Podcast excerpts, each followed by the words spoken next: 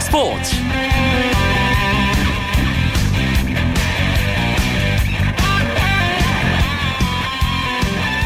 안녕하십니까. 목요일 밤 스포츠 스포츠 아나운서 이광용입니다. 대한민국 프로농구가 이 승부 조작과 불법 도박 혐의 등 악재가 잇따르면서 그 어느 때보다 무겁게 가라앉아 있습니다. 새로운 시즌의 개막이 이번 주말로 다가왔지만 축제 분위기는 어디에서도 느껴지질 않습니다. 위기에 빠진 프로농구를 위해 오늘 10개 구단 선수단과 KBL이 참석하는 자정 결의대회가 열렸는데요. 울산 모비스의 주장이자 국가대표 양동근 선수가 아, 선수 대표로 나서 프로농구의 투명한 성장과 발전을 저해하는 모든 불법 행위를 근절하는 10대 강령을 발표했고요. 선수들이 저지른 실수는 코트 위에서 최선을 다하는 모습으로 보답하겠다며 고개를 숙였습니다. 정말 아픈 이 사건이 대한민국 프로농구에게 좋은 약이 되길 바랍니다. 프로농구 새로운 시즌 이번 주말에 시작됩니다. 스포츠 스포츠에서는 2015-2016 프로농구 시즌 전망해보는 시간을 오늘 준비했는데요. 이번 시즌 달라진 룰과 판도 분석까지 손대범, 조현일 두 농구 전문 기자와 함께 알아보겠습니다. 오늘 프로야구 경기 결과와 주요 스포츠 소식 정리하면서 목요일 밤 스포츠 스포츠 출발합니다.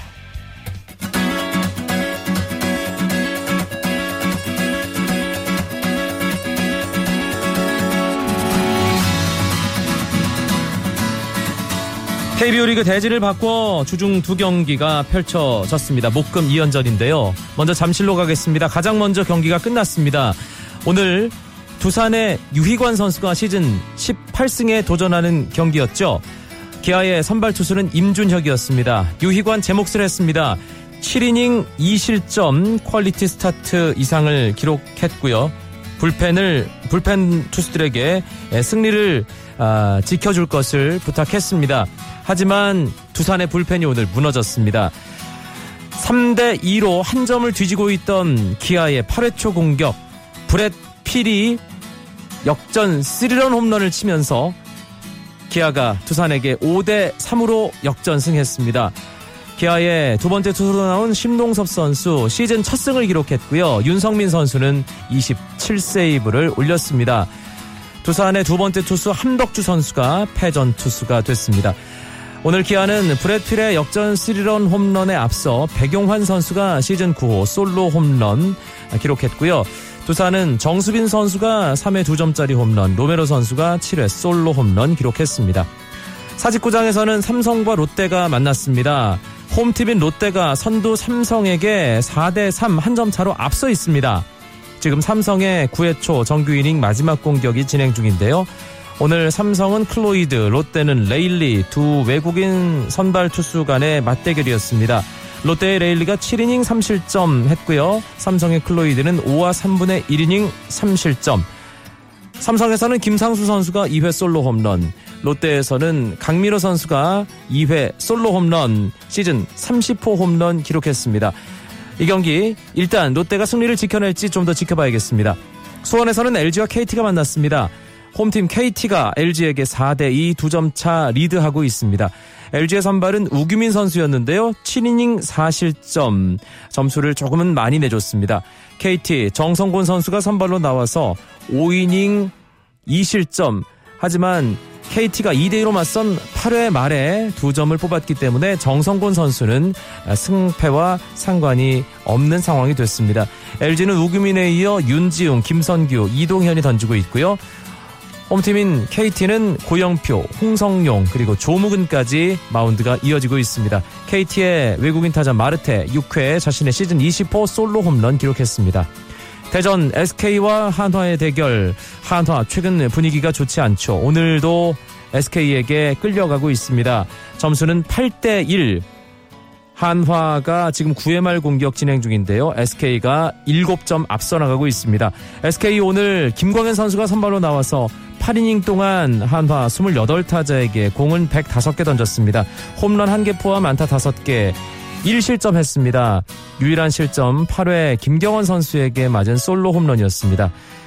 SK는 한화는 탈보트 선수가 선발로 나왔습니다. 6이닝 1실점. 탈보트 선수는 어, 제 몫을 했는데요. 불펜 투수들이 SK 타자들에게 점수를 많이 허용했습니다. 그리고 LG에서 SK로 시즌 중간에 유니폼을 갈아입은 정희훈 선수가 4번 타자로서의 활약을 했습니다. 7회 3런 홈런 팀 승리에 아주 중요한 어, 몫을 정희윤 선수가 담당했습니다. 마산에서는 넥센과 NC가 만났습니다. 넥센이 두산을 4위로 끌어내리면서 3위 자리로 올라갔죠. 2위 NC와의 이번 2연전 결과에 따라서 2위 자리를 위협할 수도 있는 넥센입니다. 넥센이 8회 초 현재 5대 4로 홈팀 NC에게 앞서가고 있습니다. 넥센 오늘 오재영 선수가 선발로 나와서 2이닝 3실점 부진했는데요. 불펜 투수 김대우, 김택형, 한현희가 이후에 NC 타선을 잘 막아내고 있습니다. NC는 선발 이재학이 6이닝 4실점 했고요. 이민호, 임정호에 이어 김진성이 마운드에 있습니다. 넥센이 마산구장에서도 홈런을 많이 기록하고 있습니다. 스나이더 선수가 3회 솔로 홈런, 김하성 선수가 3회 역시 솔로 홈런, 서원창 선수 역시 3회 솔로 홈런, 스나이더와 김하성은 연속타자 홈런이었고요. 3회에만 넥센 타자들이 이재학에게 홈런 3개를 뽑아냈습니다. 메이저리그 피츠버그의 강정호 선수가 어제에 이어 오늘도 홈런을 기록했습니다. 그것도 자신의 메이저리그 첫 만루 홈런이었습니다.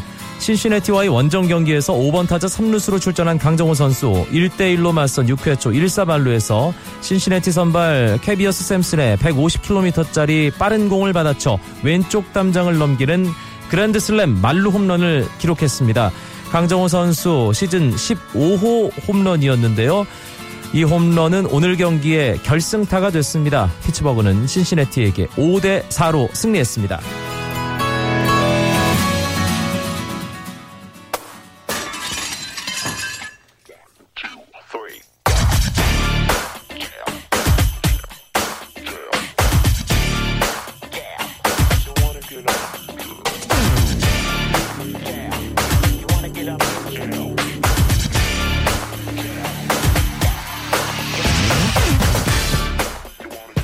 (2015-2016) 프로농구가 이번 주 토요일 개막전을 시작으로 6개월간의 긴 여정에 돌입합니다. 오늘 스포츠 스포츠에서는 새로운 시즌 프로농구를 전망하는 특집을 마련했습니다. 스포츠 스포츠 농구장 가는 길에 든든한 식구죠.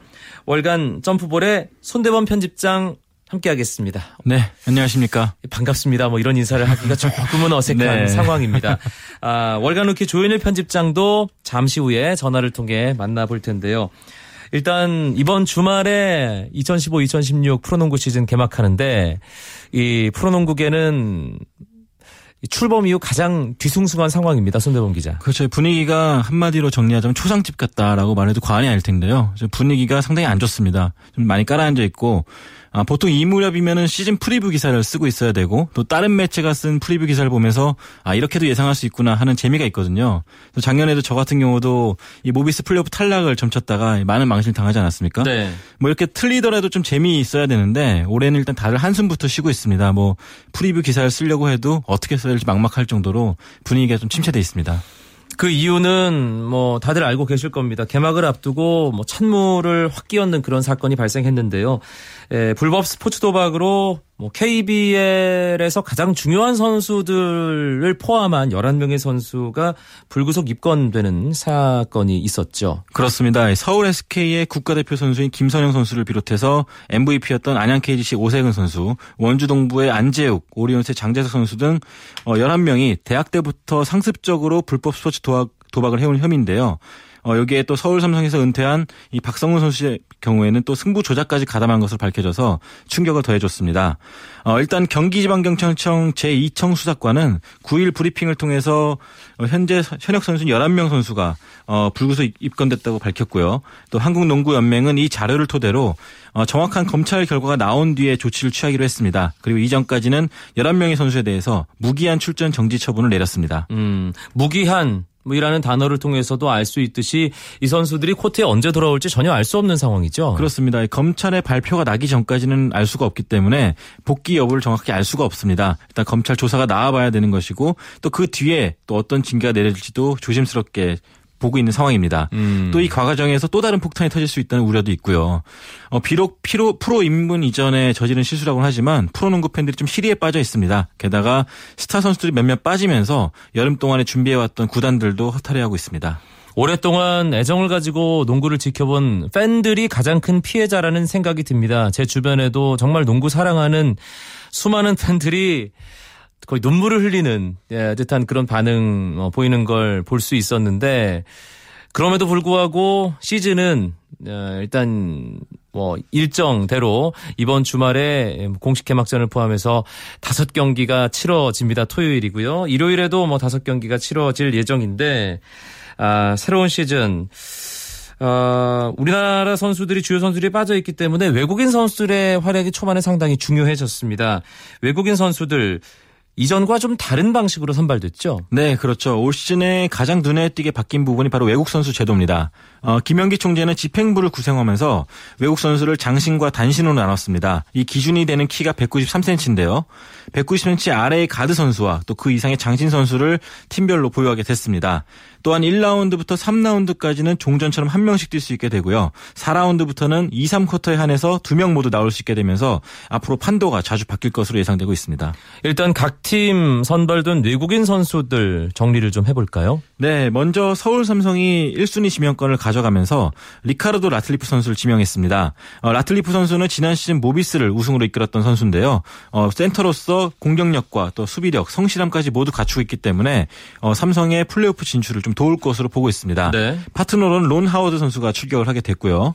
서울 SK는 동부에서 뛰었던 센터 데이비드 사이먼과 187cm의 드워릭 스펜서 선수를 영입했습니다. 어, 사이먼의 무게감 그리고 스펜서의 공격력이 상당히 기대가 되고 있고요.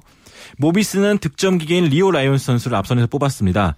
어, 사실 유재학 감독이 이런 득점원 스타일을 별로 좋아하지 않는데 이 라이온스 선수를 어떻게 길들일지 이번 시즌에 과제가 되지 않을까 싶고요. 라이온스 선수는 지난 시즌 삼성에서 활약하다가 오리온스로 트레이드 됐던 그 그렇습니다. 선수죠. 네, 예. 득점력이 아주 뛰어나지만 일단 센터 플레이는 별로 선호하지 않는 선수인데 이 선수가 또 모비스에서 어떻게 녹아들지 지켜보시면 좋겠습니다. 또 단신 선수로서는 이 대부분의 구단의 선택과는 다르게 이 포워드 타입의 선수를 뽑았습니다. 커스버트 빅터 선수인데요.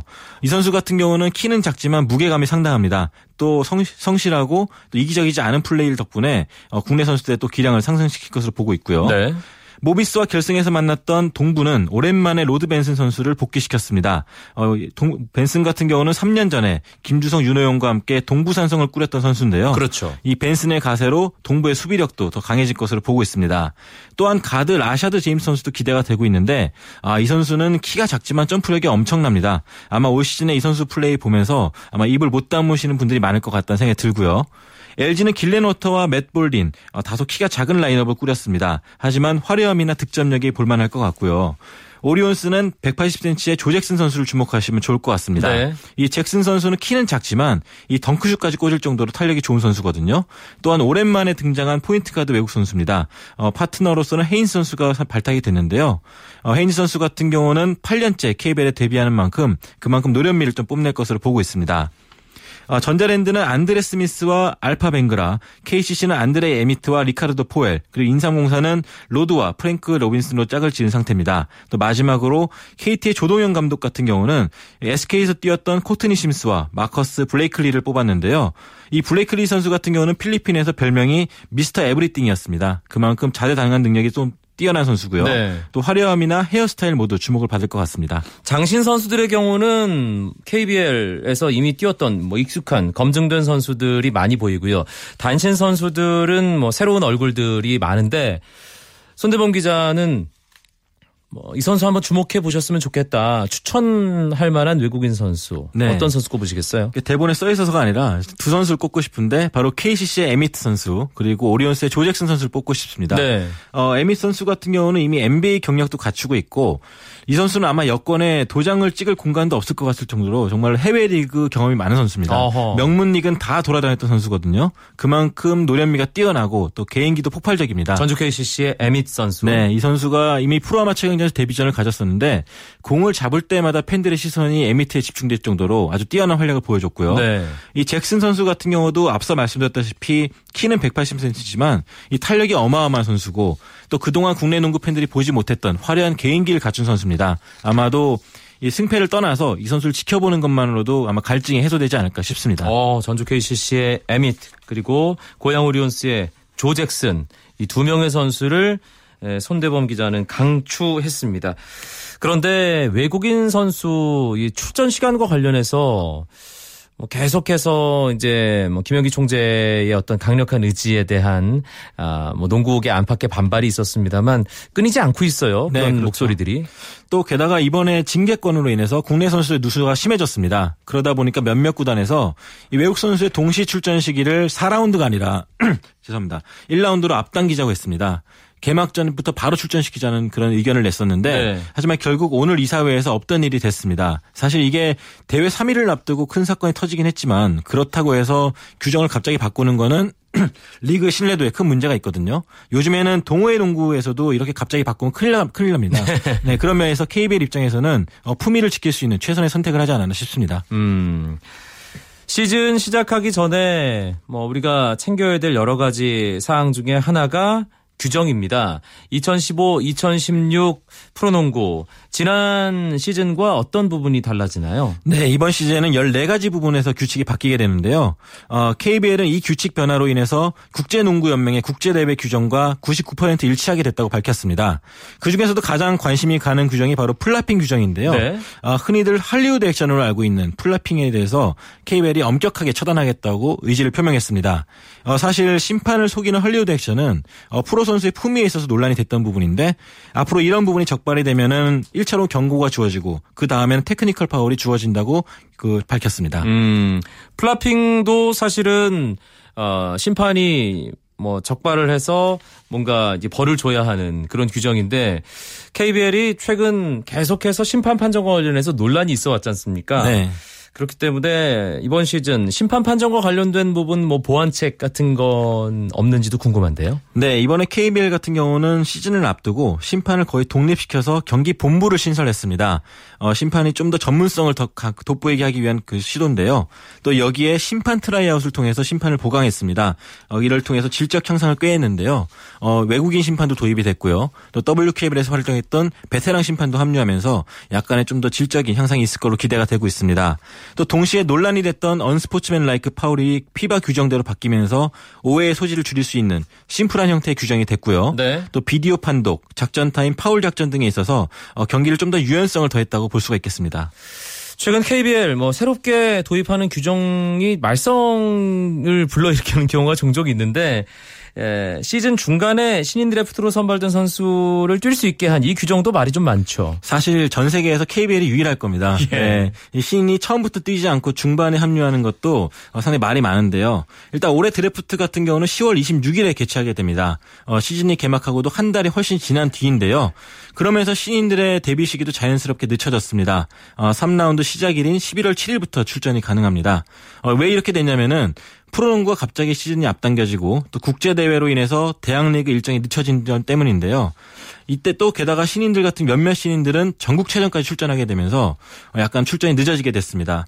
이런 모든 점을 감안해서 신인들 데뷔 시기가 정해졌는데 어, 어떻게 좋게 본다면 판도 변화에 또 다른 영향을 주지 않겠냐라는 음. 것도 있지만 반대로는 약간은 좀 신인의 투입 시기가 애매하다. 적응이 미처 안 된 상황에서 갑자기 들어온다면은 경기력에 도움이 되지 않을 것 같다는 말도 있고요. 또 반대로 신인들의 건강 상태를 걱정하는 분들도 많은데요. 이 신인 선수 같은 경우는 올해 대학리그, MBC배, 유니버시아드 대회, 종별대회 등 정말 100경기 가까이 치른 상황에서 데뷔를 하기 때문에 오히려 베테랑들보다도 몸 상태가 안 좋을 수도 아하. 있습니다. 네, 그런 점이 약간 걱정되는 부분입니다. 알겠습니다. 토요일 개막을 앞두고 있는 2015-2016 프로농구 특집으로 꾸며드리고 있습니다. 월간 점프볼의 손대범 편집장과 함께합니다. 쳤다 하면 홈런이고 슛 한편의 드라마. 그것이 바로 그것이 바로 손에 잡힌 우승 트로피. 목에 걸린 그 배달. 너와 내가 하나 되는 그것이 바로 그것이 바로 그것이 바로 꿈꾸던 스포츠. KBS 1라디오 이광용의 스포츠 스포츠. 주말에 개막하는 2015-2016 프로농구. 이제 10개 구단의 전력 시즌 판도 분석해 볼 텐데요. 여기에서 농구장 가는 길에 또 다른 식구죠. 조현일 어, 월간 루키 편집장 연결해서 인사 나눠보겠습니다. 조현일 편집장 오랜만입니다. 네, 반갑습니다. 아, 어, 떤가요 이게 농구 예, 기자로서 참 착잡한 기분일 것 같은데요. 네, 뭐 어수선하긴 한데 그래도 또 곧 시즌이 개막한다고 하니까 설레는 것이 사실입니다. 음. 뭐 한 시즌 동안 네, 열심히 또 농구 소식을 전하도록 최선을 다하겠습니다. 이번 시즌 10개 구단 판도 예측한다면 어떻게 구분할 수 있을까요, 조현일 기자? 어, 저는 3강 5중 2약으로 내다보는데요. 뭐 오리온스와 KCC가 상위권을 형성할 가능성이 높고 그 뒤로 모비스가 따를 것으로 보입니다. 아, 반면에 KT와 LG는 하위권에 처질 공산이 커 보이는데 어, 그외 팀인 삼성과 KGC, SK 그리고 전자랜드, 동부가 치열한 중위권 싸움을 벌일 전망입니다. 아, 하지만 사실 이번 시즌만큼 많은 변수가 도사리고 있었던 적이 없기 때문에 그 어느 때보다 조심스러운 것이 사실입니다. 네, 352, 예, 3강 5중 2약. 네. 아, 확실한 거죠? 어, 확실하지 않다고 해도 확실하다고 이야기해야겠죠. 예, 네. 미디어데이에서는 모든 감독들이 오리온스를 최강팀으로 꼽더라고요. 네, 뭐 저도 미디어데이를 다녀왔는데 대부분의 감독들이 우승 후보로 오리온스를 거론했습니다. 아, 그도 그럴 것이 뭐 몇몇 선수가 빠지긴 했지만 전력 누수 자체가 크지 않은 데다가 또 조잭슨, 에런 헤인즈로 이어지는 외국 선수 라인업도 강력합니다. 아, 국내 선수진이 가장 큰 강점인데요. 허일영, 이승현, 또 정재영 등이 매치업에서 우위를 가져갈 수 있는 선수들이 질비합니다. 아, 정규 리그를 지배할 가능성이 높아 보입니다. KCC도 일단 다크호스로 꼽히는 팀인데 하승진 선수 활약이 가장 중요한 변수가 되겠죠. 네, 어, KCC는 뭐 말씀대로 전태풍의 복귀와 함께 외국인 선수로 리카르도 포웰, 안드레 에밋을 데려오면서 전력을 큰 폭으로 키웠습니다. 아, 여기에 불법 도박에 뭐 연루된 선수가 또 한 명도 없거든요. 아, 또 징계 가능성이 높았던 김민구 선수가 아무런 결정 조치 없이 뛸 수 있게 되면서 아, 시즌 초반부터 100% 전력으로 나설 수 있게 됐습니다. 아, 문제는 말씀하신 대로 하승진 선수의 건강인데요. 하승진이 KCC의 골밑을 뭐 굳건히 지켜준다면 아, 오리온스와 함께 치열한 선두 다툼을 벌일 가능성이 높습니다. 모비스와 관련된 예측 뭐 최근 몇 년 동안 어, 했다가 실패를 본, 예, 그 경험이 조현일 편집장, 손대범 편집장 둘 다 있는 것으로 아는데, 네. 어, 올해도 일단 중위권으로 분류를 했어요. 어, 지난 시즌에 네, 손대범 편집장은 6강 플레이오프에도 못 올라갈 것이다라고 네, 내다봤던 모비스였는데요. 네. 사실 뭐 올 시즌 앞두고도 어, 그런 뭐 예상을 하기에는 여러 가지 이유들이 또 많았습니다. 뭐 하지만 프로 아마 최강전과 이 한중길 클럽 챔피언십 대회를 지켜보면서 생각이 달라졌는데요. 아, 그만큼 잘 훈련된 팀이라는 인상을 받았습니다. 네. 아, 저는 모비스를 중상위권 정도로 분류하고 싶은데 아, 지난 시즌보다는 평가가 바뀌질 수밖에 없었던 것은 역시 떠난 선수들의 공백이 크기 때문이거든요. 이 문태영과 리카르도 라틀리프가 아, 삼성으로 이적을 했고 양동근 선수는 국가대표로 뽑히면서 어, 시즌 초반에 결장이 불가피합니다. 아, 하지만 리오 라이온스, 함지훈, 또 빅터가 골밑에서 좋은 조합을 보였고 이 전준범이나 송창용 같은 젊은 선수들의 성장이 이루어지면서 아, 또한 번 우승에 대한 도전장을 힘차게 내밀었습니다. 아. 아올 시즌 역시도 네, 모비스의 행보를 아, 충분히 주목하셔도 좋을 것 같습니다. 뭐 주축 선수들이 빠져나가고 공백이 있지만 역시 우리 만수 유재학 감독의 존재감이 그 빈틈을 채우는군요.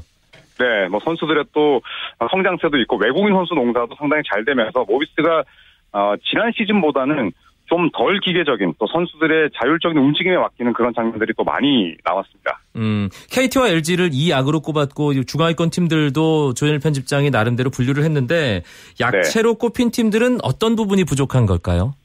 우선 KT는 로스터 자체가 썩 깊지를 못합니다. 아, 물론 이 조동현 감독이 비시즌 동안 무서우리만큼 많은 훈련량을 가져가면서 착실하게 시즌을 준비했지만 다섯 개 포지션 가운데 확실한 우위를 점할 수 있는 지점이 별로 없어 보입니다. KT로 아, 돌아온 박상오 선수의 부담이 더욱 커질 전망이고요. LG는 아, 이 포인트 가드 포지션에 큰 구멍이 생겼습니다.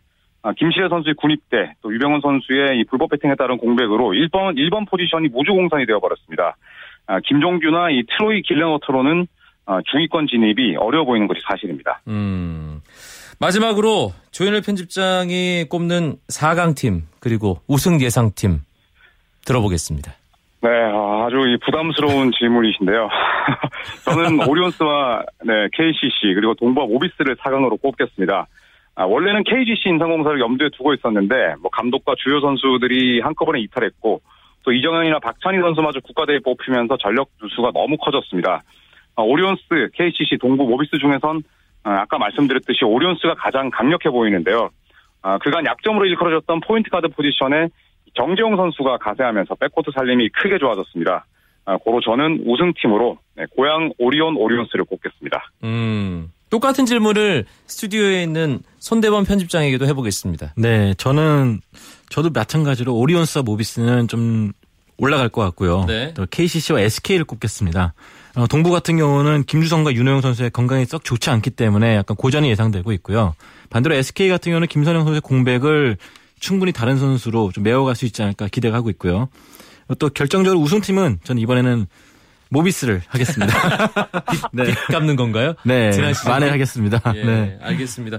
4강 예상팀 조현일 편집장 오리온스 KCC 동부 모비스 손대범 편집장은 오리온스, 모비스, KCC, SK, 동부와 SK 이 두 팀이 지금 운명이 엇갈렸는데 예측상으로는 뭐 결과 나오면 뭐 두 분 중에 한 분은 책임져야겠죠. 예, 다 틀릴 수도 있어요. 네. 예, 이게 예, 아, 잘 청취자 여러분 기억을 해두셨다가 아, 다시 한번 곱씹으면서 아, 우리가 또 자아 비판하는 그날을 만들어 보도록 하겠습니다. 조현일 편집장 한 시즌 동안 아, 또 고생 많이 하실 텐데 스포츠 스포츠를 통해서 또 농구 소식 알차게 전해 주시리라 믿겠습니다. 오늘 고맙습니다. 네, 감사드립니다.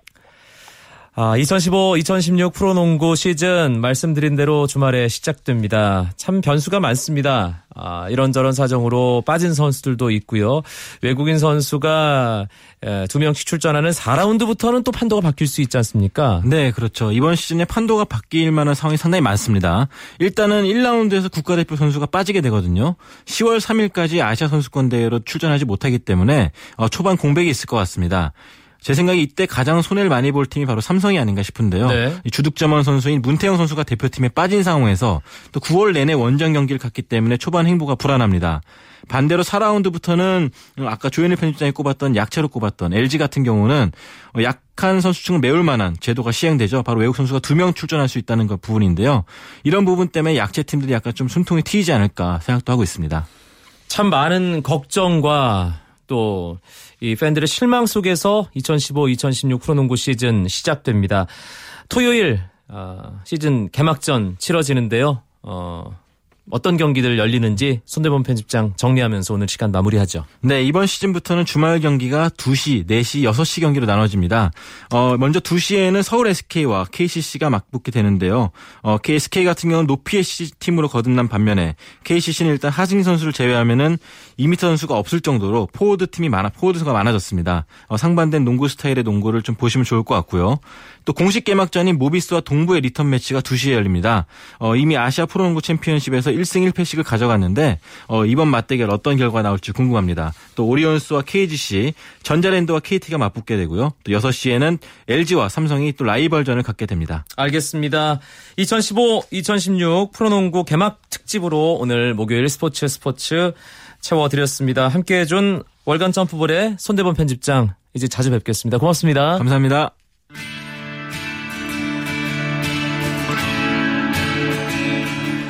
내일은 금요일마다 함께하는 국내 축구 이야기 축구장 가는 길 시간에 대한민국 축구 대표팀의 지난 러시아 월드컵 아시아 지역 2차 예선 두 경기 특히 레바논전을 중심으로 철저하게 분석해 드리는 시간을 갖겠습니다.